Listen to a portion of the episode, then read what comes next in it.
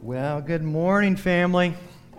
Good to see you guys. If you are a guest with us this morning, or a skeptic, or a seeker of truth, we are glad you are with us this morning.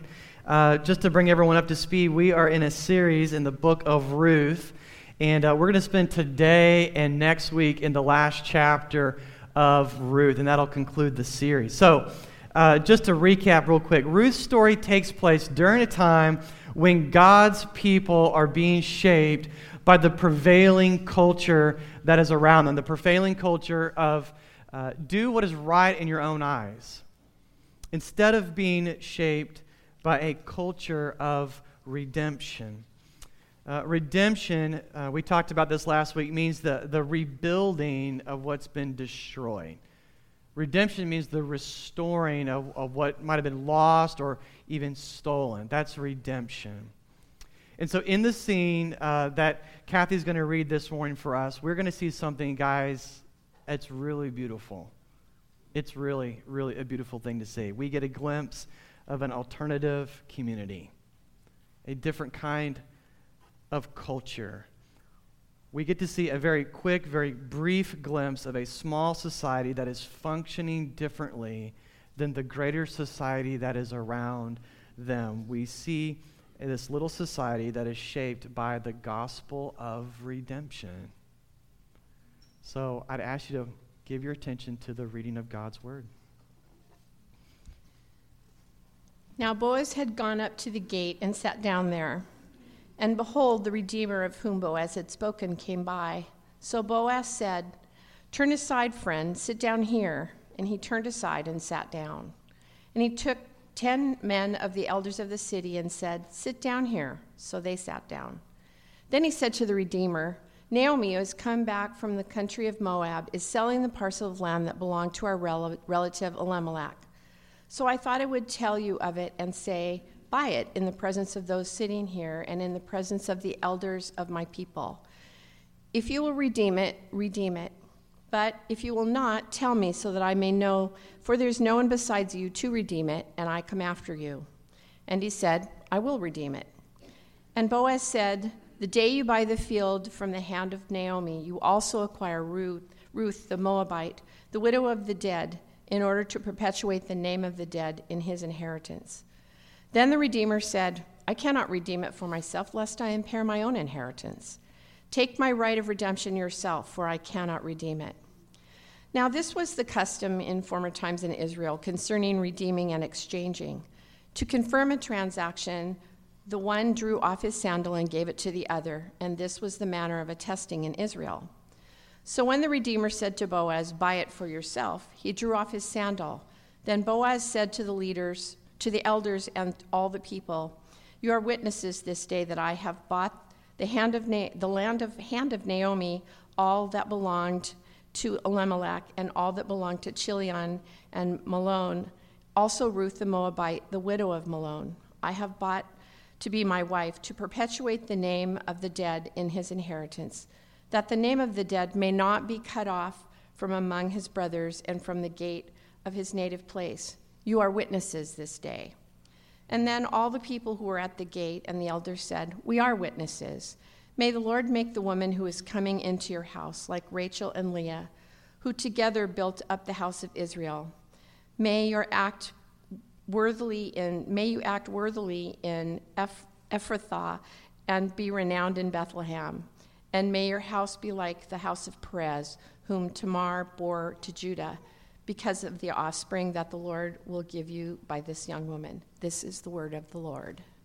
Thank you. Let's pray, family.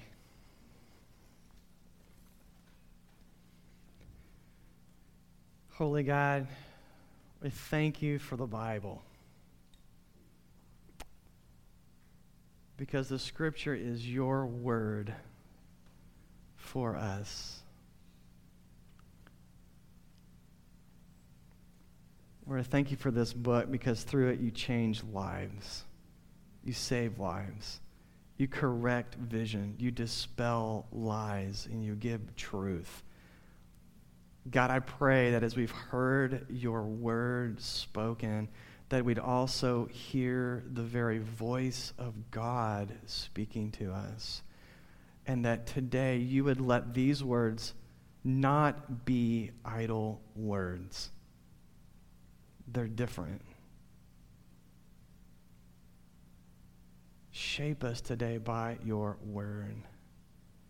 God, I pray that you would help me today because I need your help to speak in a way that is focused on pleasing you and nobody else in the room.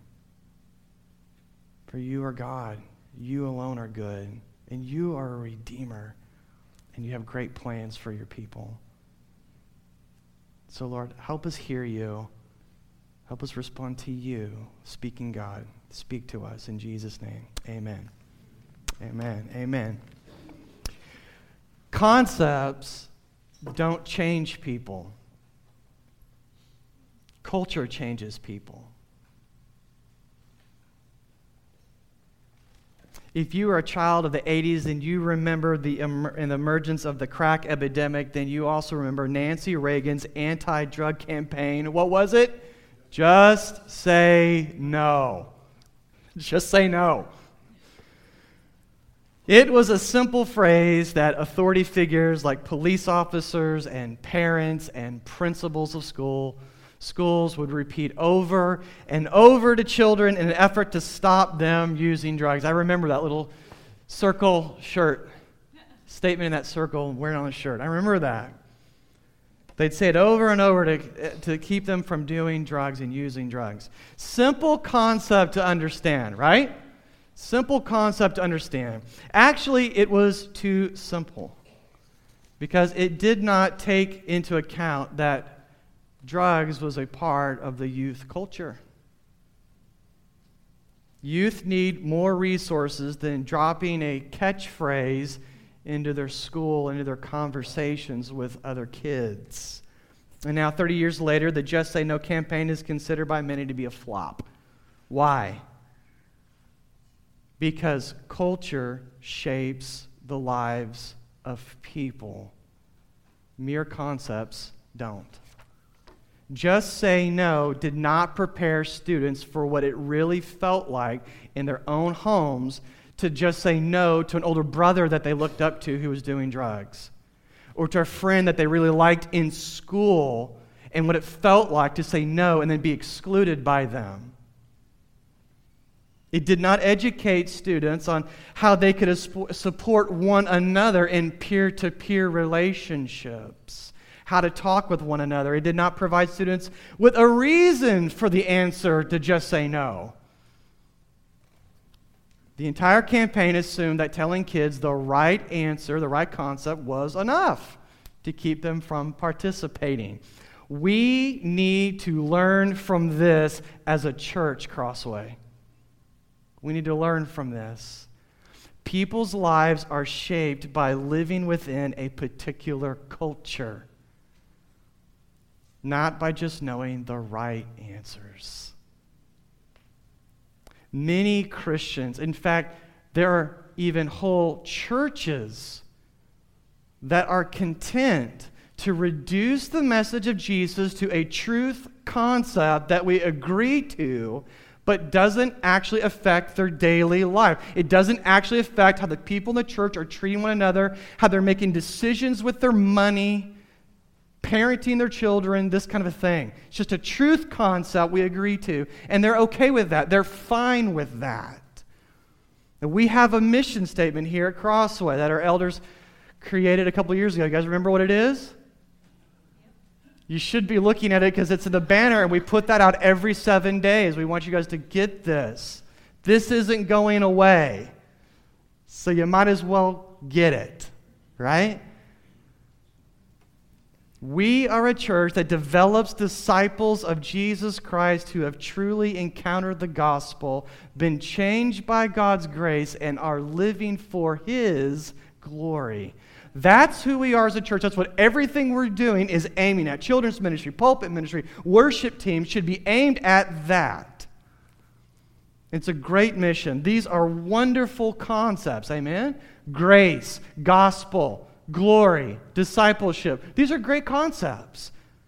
These are the right answers to the meaning of our life. We believe that. But when, if, and when we reduce the gospel of Jesus to mere mental concepts, we get this. We actually empty the gospel of its power to transform lives. So, this is a big deal. People will look at us, they'll look at us with our true doctrine, our true beliefs and see our lives are unaltered, our lives are not changed, we're still doing everything we always did before we met Jesus. They'll see our true doctrine that we speak out and sing out and see that our lives aren't really bothered by that. Jesus hasn't really messed with our life. And they will look at that, they will look at you and me in Crossway, and they will say, you know what? If that's Christianity, I'll pass. I don't even care if it's true. I'm passing because it's not real. We cannot be that church, Crossway. We cannot be that church. That's why we have the word encounter in our mission statement. That didn't happen like by evolution accidentally. Like we put that in there on purpose, right? Gospel truth is something people must encounter within a gospel culture.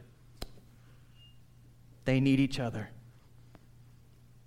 Ray Ortlund is a former professor of Trinity Evangelical Divinity School. That's where I graduated. He was actually a professor of Pastor John, was he not? You took one of his classes? Great man, isn't he? Absolutely. Oh, man. Uh, not only that, he's right now he's a pastor. He's getting ready to retire in a year. He's the pastor of Immanuel Church. Immanuel Nashville. This guy is wicked smart theologian. And he is an incredibly humble man, soft spoken man. He's great. This is what he says uh, in his, his little book called The Gospel. It's a little green book. Ortlund says, quote, the only answer to one culture is another culture, not a concept, but a counter culture. A church should offer the world such a counterculture, a living embodiment of the gospel. Close quote. So here's the big idea for the message today. If you don't remember anything else that I said today, I want you to really remember this. In order to see lives change, the gospel of redemption must become part of the culture of Crossway Church. Let me say that again in order to see lives change, the gospel of redemption must become part of the culture of Crossway Church. So, in other words, like, what would it sound like to a stranger if they were to come in here on a Sunday or come into a group on Tuesday or Wednesday? Like, what would it sound like to them? You, you kind of think you know what it sounds like, but we hear it all the time. It's kind of like mom's ears, right? They don't hear noise because they tune it out. So, what would it sound like to a stranger's ears if they were to come in? What would the culture here sound like and, and look like? In other words, what should they hear from our people as we play together and pray for one another and converse with one another that would let them know that they have walked into a redemptive culture? What are those things? You should want to know that. I want to know what that is. And I think that in our text today in Ruth, it gives us, it, it, the passage gives us three phrases that people should hear and see in us as people of redemptive culture. So instead of making them as points, I've made them more like phrases because I think that might be easier for us to, re, to remember, okay? And I want you to say these phrases with me. You're going to participate in the sermon. You want to help me preach today, okay? And the first phrase of a redemptive culture is this I am broken and need help. I want you to say it with me. I am broken and need help. Let's try that one more time. I didn't hear one.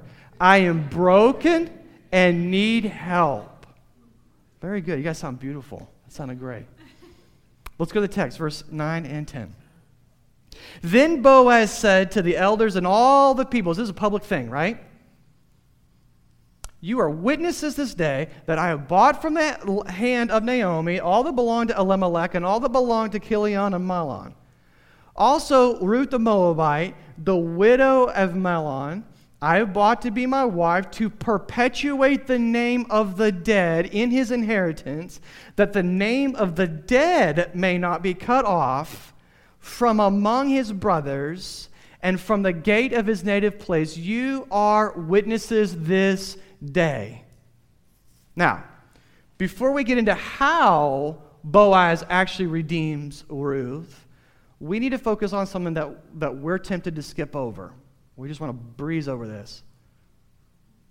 Who is Boaz redeeming? We get all like jazzed up that he's a redeemer. Great, that's a good thing he did. But who is he redeeming? We need to dig into that a little bit and not just skip over it. He, Boaz, has redeemed not just Ruth, if you notice what he says, but an entire family that desperately needed rescuing. And he doesn't minimize this fact. He doesn't sweep it under the rug. He doesn't make it a smaller thing than it really is. As a matter of fact, he actually publicly highlights their desperate need of redemption so that no one can misunderstand his actions. He doesn't want just his good deeds to go misunderstood. He's going to explain what he's doing here. Boaz redeemed Elimelech's property. Who was Elimelech? That was Naomi's husband, right? Who died 10 years ago in this story. And he kept it from being sold, his property from being sold to someone outside of the family line. Not only that, he's also redeemed the family line through marriage to Ruth, right? You guys tracking with this? So, because he will marry and conceive a son with Ruth, Elimelech will continue to be remembered.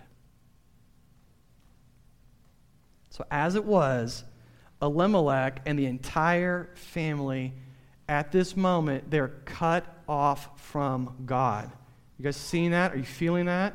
Him and his whole tribe is cut off from the people of God. And in Jewish thinking, to be cut off from the people of God was to be cursed by God for sins against him. To have your family name, to have your family land and inheritance to be wiped out and erased from memory, erased from the history books, was to be under the judgment of God. It was a horrible future. It's a horrible destiny to happen to you. And they're thinking. It's kind of terrifying, I think, even today. And some of you that you've been Christians a long time, you know what God promised to Father Abraham, right? What he promised him? He promised him a child. He promised land.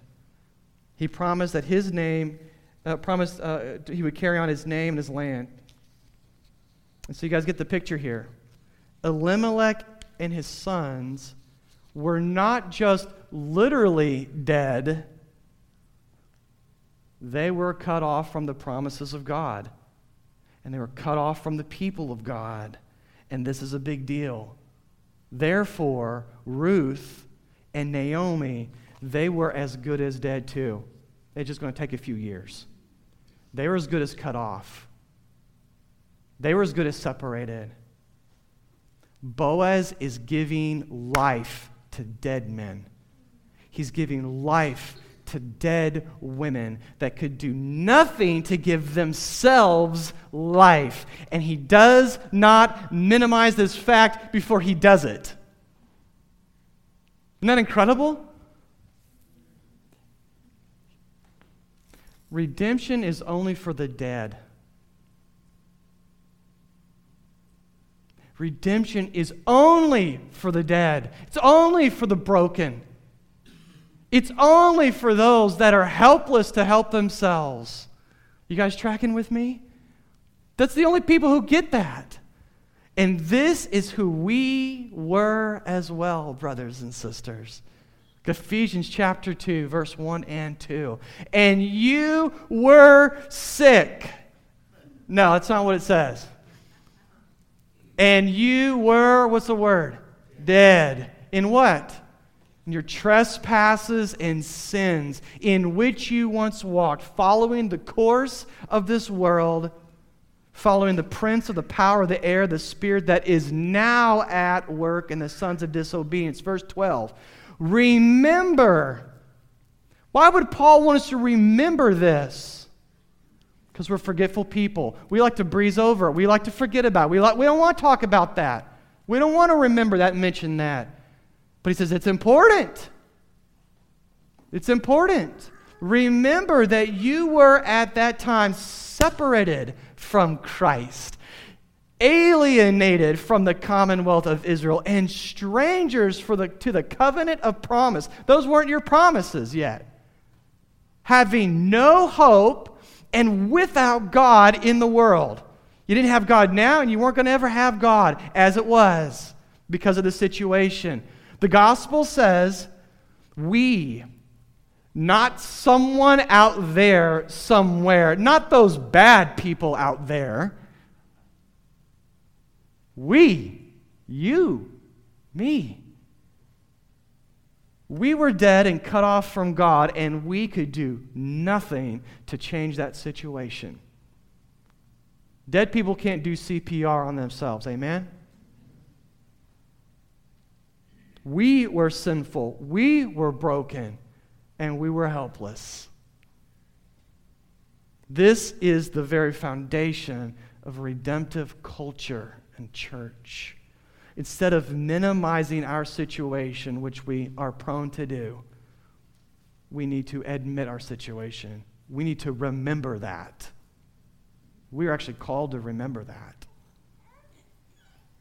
You guys, the prevailing culture that we live in is one that resists admitting that we need help. You may be feeling that right now.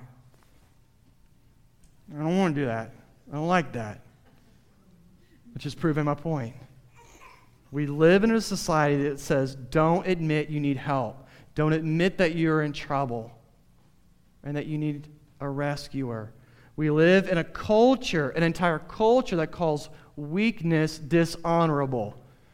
Pain is weakness leaving the body. And the Marines stole that from the Greek philosophers because they were the first ones to say that, actually. We call it dishonorable weakness is. Our culture thinks that the very notion that we lack righteousness before God and need someone else to supply it is an offensive thing. It offends our sensibilities. I'm not that bad. I'm about, not as bad as the guy that was in the news. This is our defense mechanism. And so here's the deal the resources that that same culture, our culture we are submerged in, that we live and work and go to school in, the resources that our culture give us to navigate the tragedies of life and the troubles that we face and the problems that overtake us, the resources they give us are pride and denial. Pride and denial. Just say no. You're not in trouble. You're fine. Just say no. You're not really weak. You can work that marriage out all by yourself. You don't need a counselor.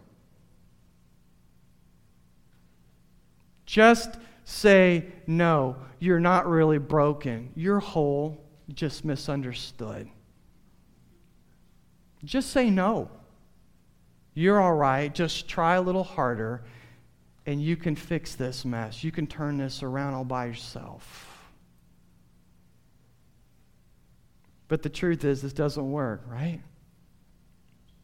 It doesn't work. You wouldn't be here if you didn't know that. I wouldn't be here if I didn't know that. It does not work. In fact, get this, guys, don't miss this. It leads to hiding our. When you adopt pride and denial, when you adopt the resources that our culture gives us, and yes, Christians adopt this. We're like, we're in the culture, right? When you adopt that, it actually leads to having to hide your weakness, sin, and brokenness. Because I can't let them know who I really am. And here's what's funny about that it actually separates us from other people. Because if, if they get too close, then they'll know who we really are. And we can't have that. So get this it actually makes us more cut off from people, more separated and cut off from the blessing of community. All the while saying that that is good news. But, but a culture of people who are all seeking redemption together is so different. It's like oxygen, it's refreshing. Family, when we all recognize our brokenness, we all recognize our weakness before God, we're actually brought closer together. You can trust someone like that. We're putting ourselves in a place to be rescued. Because redemption's only for dead people, right? We're actually showing that we're willing and we're ready to be brought back to life by God. Why? Because we know we need help from God. And we talk that way to each other regularly. I don't have to pull that out of you. We just we, we talk to each other that way. It's part of just the culture. Redemption culture calls people to come out from hiding, come out from behind your rock, come out from behind your mask. It's all right. Come on out. Come into the light. It's a call to stop exhausting yourself, trying to make yourself look pretty and admit your inner ugliness. Because we all got that operating in us here. Stop lying to yourself and lying to each other because it's exhausting you. Admit you're broken. Admit you need to be restored. Redemption culture invites exhausted people to rest from their self salvation projects. Come to me, all who are weary and heavy laden, and I'll give you rest, Jesus says. Some of those burdens are those are burdens we're putting on ourselves to look good and look pretty and look like we're put together. And that's a redemption culture. That's what it sounds like. Again, Ray Ortlund is so helpful. He says, quote, the goal is not to make the church safe for sin.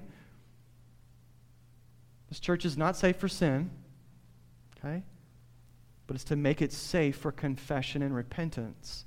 That's so good, I want to read it again in case you want to write it down. The goal is not to make the church safe for sin, it is to make it safe for confession and repentance. I am broken and need help. It actually redeems people's lives. Now, that may sound counterintuitive to you when you first hear it, but now just think about it for a second.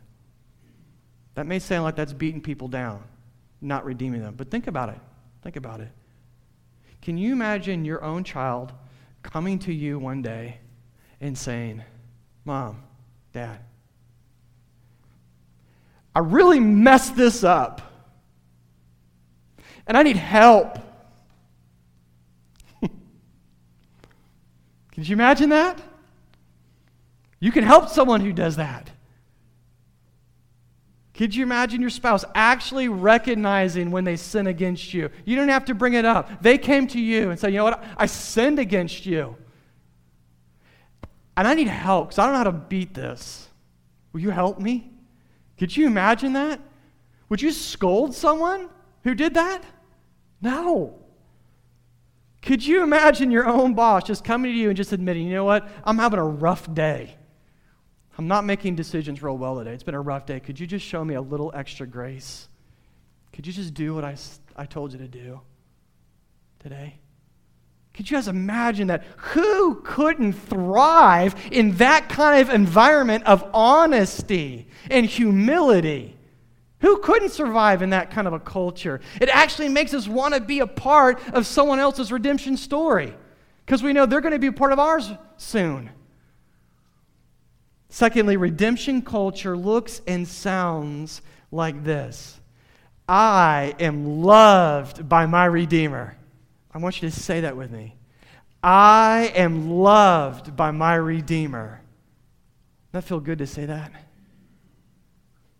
Let's go to the text, verse 5 through 6. Then Boaz said, the day, he's talking to this, this other Redeemer that's come on the scene. The day that you buy the field from the hand of Naomi, you also acquire Ruth the Moabite, the widow of the dead, in order to perpetuate the name of the dead in his inheritance. Then the Redeemer said, I cannot redeem it for myself, lest I impair my own inheritance. Take my right of redemption for yourself, for I cannot redeem it. So there's two redeemers that are contrasted here in chapter 4. There's this unnamed redeemer, we don't know who he is, and there's Boaz.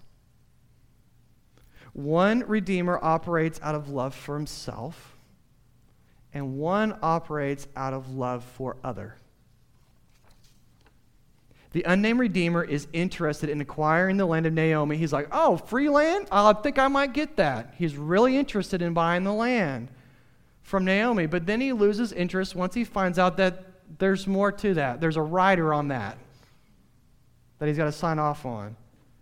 He's also going to he also is going to acquire Ruth in the transaction.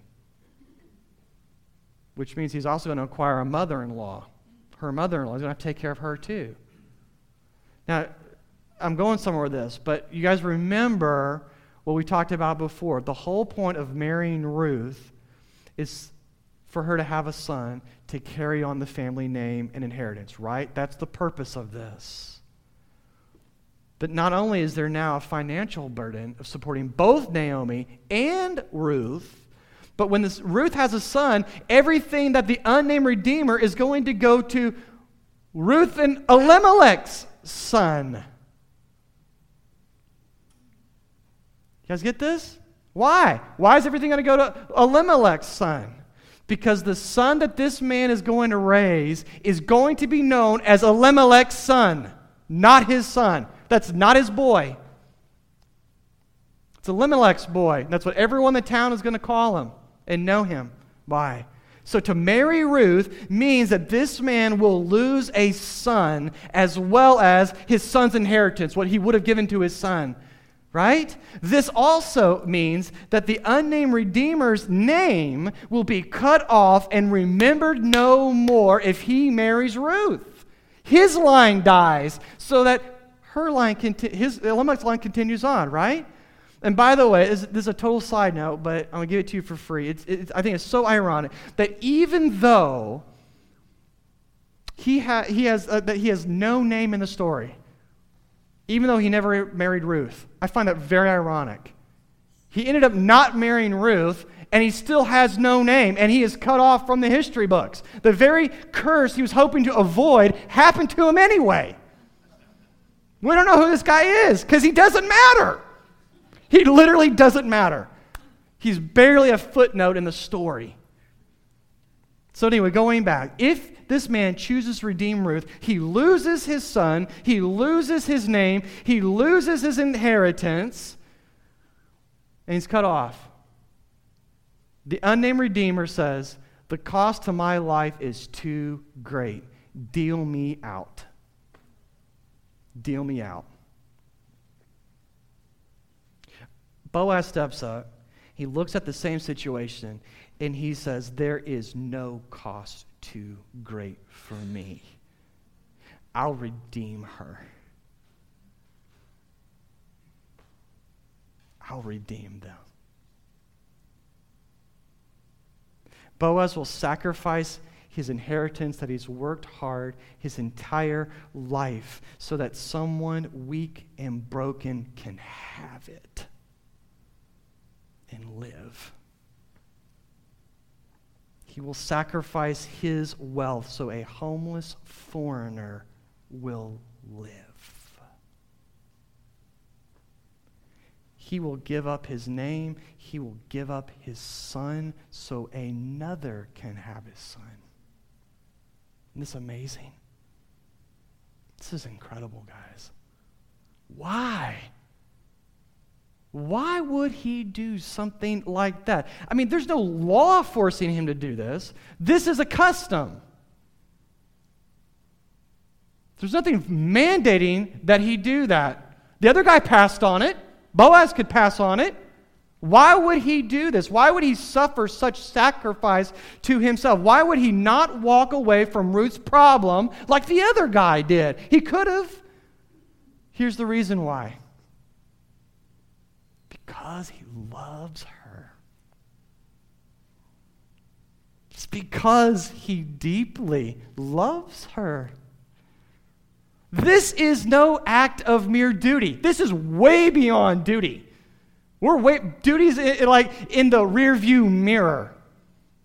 This is an act of great love. Amen. Amen. Our Redeemer has done the same for us. Our great Redeemer has done the same for you and for me. The reason there is redemption for us is because there was sacrificial love from Him. And our Redeemer sacri- sacrificed far more than Boaz ever did. Our Lord sacrificed his entire earthly inheritance on the cross so that we who were poor could be made rich in his righteousness. Our Lord gave up his only son so that we could be called sons and daughters. On the cross, Jesus accepted the curse of God and was cut off from the land of the living so that you, yes, you, could be forgiven your sins and never die. For God so loved the world that he gave his only Son, that whoever believes in him should not perish but have eternal life. Praise the name of Jesus Christ. I love him. Don't you love him? Why did he do this? Why would he do this? There was no law forcing God to do this. Why? Because he loves us. He actually loves you. He loves me. Sinful, broken, helpless people. He loves us. The cross is the greatest proof that God really, actually does love us. A redemptive culture speaks this to people who come confessing their sins. Yes, you are loved by your Redeemer. There's one more phrase that we really need to see and we need to hear here at Crossway. I am being made into the people of God. Just say that with me? I am being made into the people of God. That's great. Let's go to the text, verse 11 and 12. Then all the people who were at the gate and the elders said, We are witnesses. Get this. May the Lord make the woman. May the Lord make the woman who is coming into your house like Rachel and Leah, who together built up the house of Israel. May you act worthily in Ephrathah and be renowned in Bethlehem, and may your house be like the house of Perez, who Tamar bore to Judah, because of the offspring that the Lord will give you by this woman.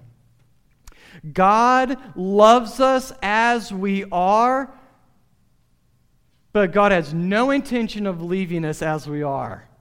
And you need to know that. We need to know that.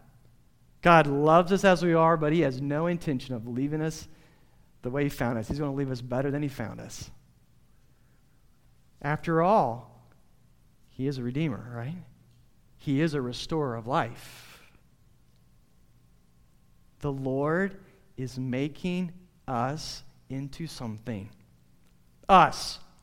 Not just you as an individual us, Crossway, into something. He is building something with our life. It's called the people of God. When the townspeople and the elders see that Boaz has redeemed Ruth, they pray a blessing of transformation over, over the, her life. It's like a prophecy, but it's a blessing, it's a prayer and that'll come true in the birth of her son eventually. Boaz was the first redeemer, but he's not the final redeemer. in this story. Because the baby that they have is not an ordinary baby. That baby came through redemption, not the normal way. Through their son, Jesus, the ultimate Redeemer, will come. God has transformed Ruth in a very important way, brothers and sisters. She has been brought out of isolation as an individual and into the community of God. Did you guys see that? It's amazing. She was once an ethnic outsider. Now she's kinfolk. Isn't that incredible? She's family. She was once isolated on her own. Now she is an integral part of building up the people of God, the house of God. We like to say the church isn't a building. That's right, it's a people. We're building the people, though. God is building the people, and He's using us to do that, just like He's using Ruth. The townsfolk place her, Ruth, in the same status as the matriarchs of Israel. They say her name in the same breath of Rachel and Leah. Are you kidding me? This is some high honor for a woman, any woman, uh, particularly a Moabite. Something happened. Something was changed here this day. To be redeemed by God is to be transformed by God. That is what you signed up for when you follow Jesus, right? More specifically, just like Ruth, God is bringing us into his people. He's not just saving people, he's saving a people, his people. Look at 1 Peter. I've just seen so many interactions between 1 Peter and Ruth this week. 1 Peter chapter 2 verse 4. As you come to him, who's the him? That's Jesus Christ. That's the seed of Ruth. Remember what they prayed, that blessing they prayed? Well, think about it when you read this. As you come to him, a living stone rejected by men, but in the sight of God, chosen and precious, what happens? You yourself, like living stones, are being built up as a spiritual house into to be a holy priesthood. Through Christ, you as one little stone are being put into the building. We're part of something bigger than ourselves. We're part of the people of God, the community of God. A redemption culture says that being intimately known is a better life than being anonymous. You guys tracking with me?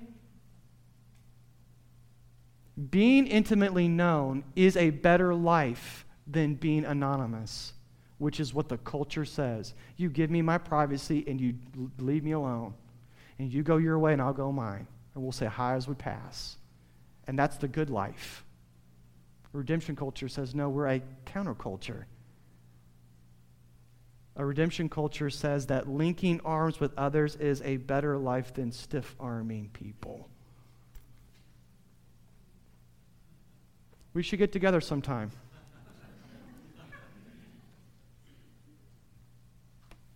A redemption culture firmly believes that belonging to a people belonging to people is better than isolating ourselves from people. People say, I want to belong. I say, to what? Our culture says, well, isolation, I belong to myself. So if you're going to say you want to belong, then what do you mean by that? That means you're not your own anymore. You give a little bit of that up. And that is good and beneficial and profitable for you. That's what it means to belong to someone. A redemption culture says that coming into God's family is better than looking in from the outside, and that is what we believe at Crossway Church. But we must remind one another that this is God's purpose for redeeming us. It's not just ends with us. There is a purpose past that. I am being made into the people of God. And so we remind ourselves of this truth through informal ways, like one on one conversations, like praying for each other. And we remind ourselves in more formal ways, like church membership, like worshiping together as a body on Sunday. I'm not my own, I'm part of the people of God. We need these things in our life.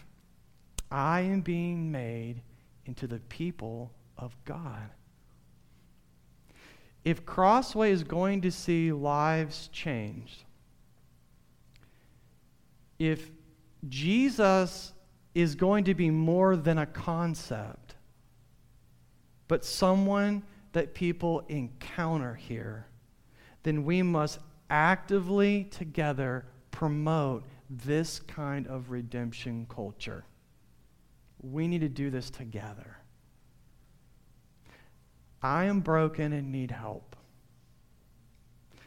I am loved by my Redeemer. I am being made in the people of God. Why don't you come with us? Come closer. Crossway, let's do this. Let's pray.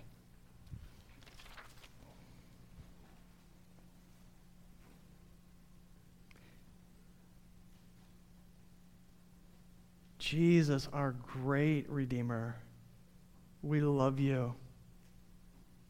We love you for coming and redeeming our life. Thank you for giving up your inheritance and giving it away to us.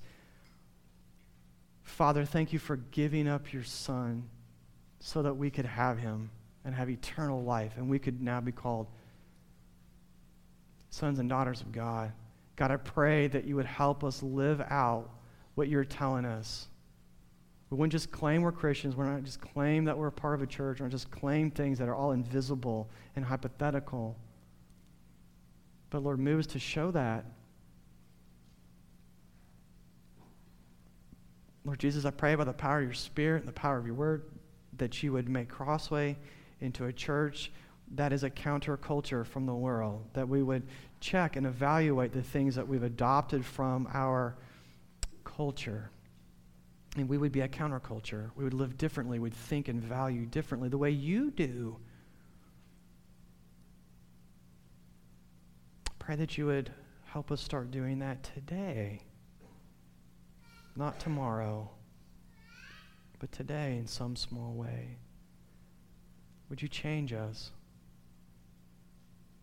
We know we're not a building. We don't meet in a church building. We're a people. But you are building this people.